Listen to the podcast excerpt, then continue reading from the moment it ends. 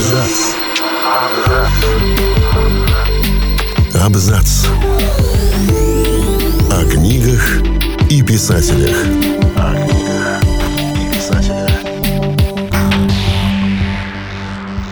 Всем привет!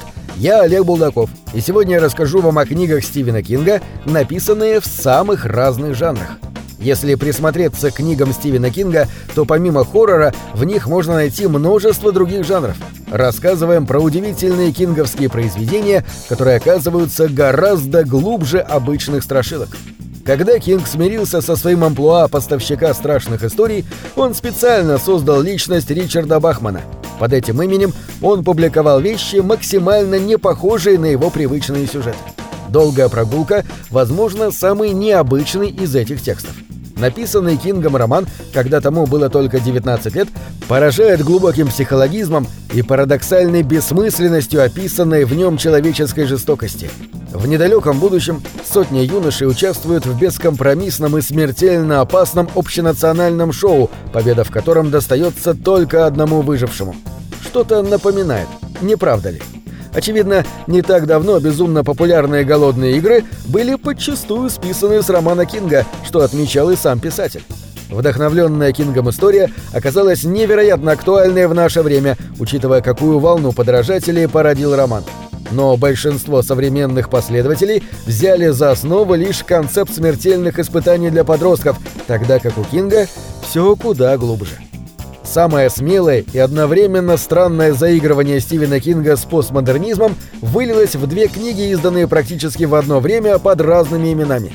Писателю для этого даже пришлось оживить свой псевдоним Ричард Бахман. С первым романом «Безнадёга» все на первый взгляд понятно. Это одна из самых пропитанных саспенсом историй о заброшенном городе, в котором жителей убивает одержимый психопат. Второй роман «Регуляторы» многие читатели называют самым невнятным и тяжеловесным текстом Кинга. Лишь при внимательном прочтении обеих книг приходит осознание. В кажущихся абсолютно непохожими историях присутствуют одни и те же герои, а действие происходит одновременно в параллельных измерениях. Персонажи зеркалят свою судьбу и даже характер. Если в «Безнадёге» какой-то герой погибал в самом начале, то в «Регуляторах» он же проживет намного дольше. Добродушный бывший коп в одной истории становится кровожадным маньяком в другой, а самоотверженная и благородная жена учителя превращается в другом романе в капризную, лезущую под пули истеричку.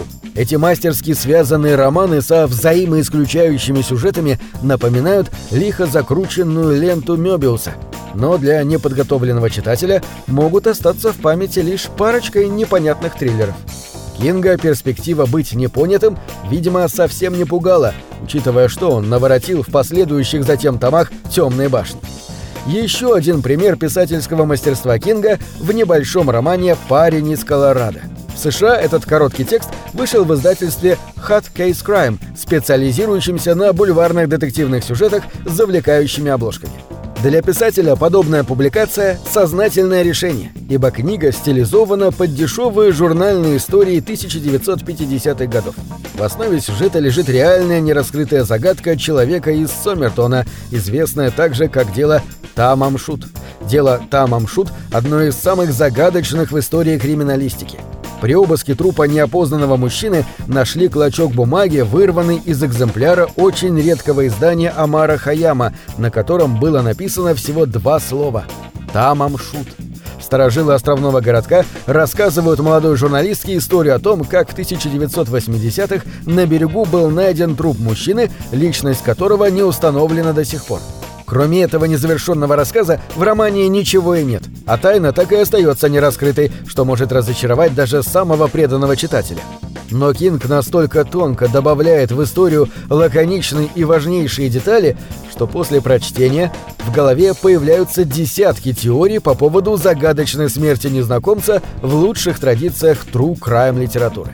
Читателя может еще долго будоражить эта загадка, так же, как знаменитая история о гибели тургруппы на перевале Дятлова. Многие шутят, что даже если Кинг опубликует свой чек после похода в ресторан, то все равно попадет в список бестселлеров. Доля правды в этом есть. У писателя отлично продался и календарь с микрорассказами «Цикл оборотня», и сборник газетных заметок о бейсболе «Болельщик». но самым ярким примером дара Мидаса автора можно назвать опубликованный сценарий к мини-сериалу канала ABC «Буря столетия». Кинг и до этого создавал оригинальные скрипты для экранизации, но «Буря столетия» — это первый случай, когда Кинг решил напечатать исходный сценарий, и в виде книги эта история оказалась в разы увлекательнее, чем на телеэкране. Сюжет для Кинга почти что классический. На маленький остров надвигается разрушительная буря, и его жители в убежище остаются один на один с незнакомцем, совершившим жестокое убийство. С самых первых строк, когда автор описывает пролет камеры над островом, читатель проваливается в историю, как Алиса в кроличью нору. Возникает ощущение, что Кинг хлесткими и яркими образами создает фильм прямо в голове читающего. И все, что преданный поклонник сможет себе вообразить, захватит дух сильнее любой экранизации. Дилогия романов «Young Adult» про путешествие мальчика Джека Сойера сквозь параллельные миры написана Кингом в соавторстве с другим американским мастером хоррора Питером Страубом. Два корифея ужасов долго присматривались друг к другу.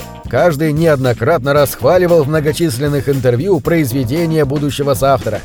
И в 1984 году они в первый раз объединились, чтобы написать книгу, совершенно не похожую на их привычные работы. Первый плод их сотрудничества под названием «Талисман» тяжело отнести к какому-то конкретному жанру. Ведь в центре сюжета запутанная история про путешествие сквозь вселенные и разломы между мирами. Во время этих переходов главный герой, подросток Джек Сойер, попадает в совершенно недетские ситуации. Его постоянно кто-то либо пытается жестоко убить, либо подвергнуть пыткам.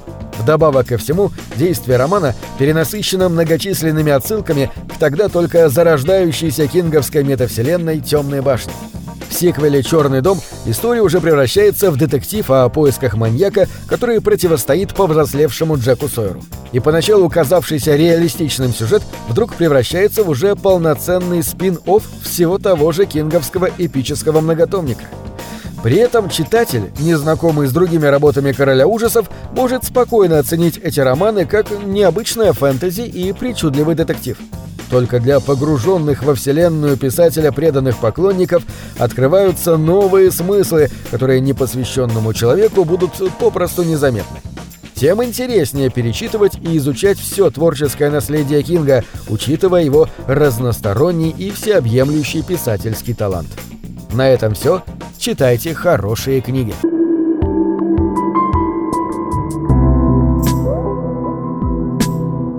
Книги — это двери, что выводят тебя из четырех стен. С ними ты проживаешь другие жизни, а свою умножаешь в 1000 раз.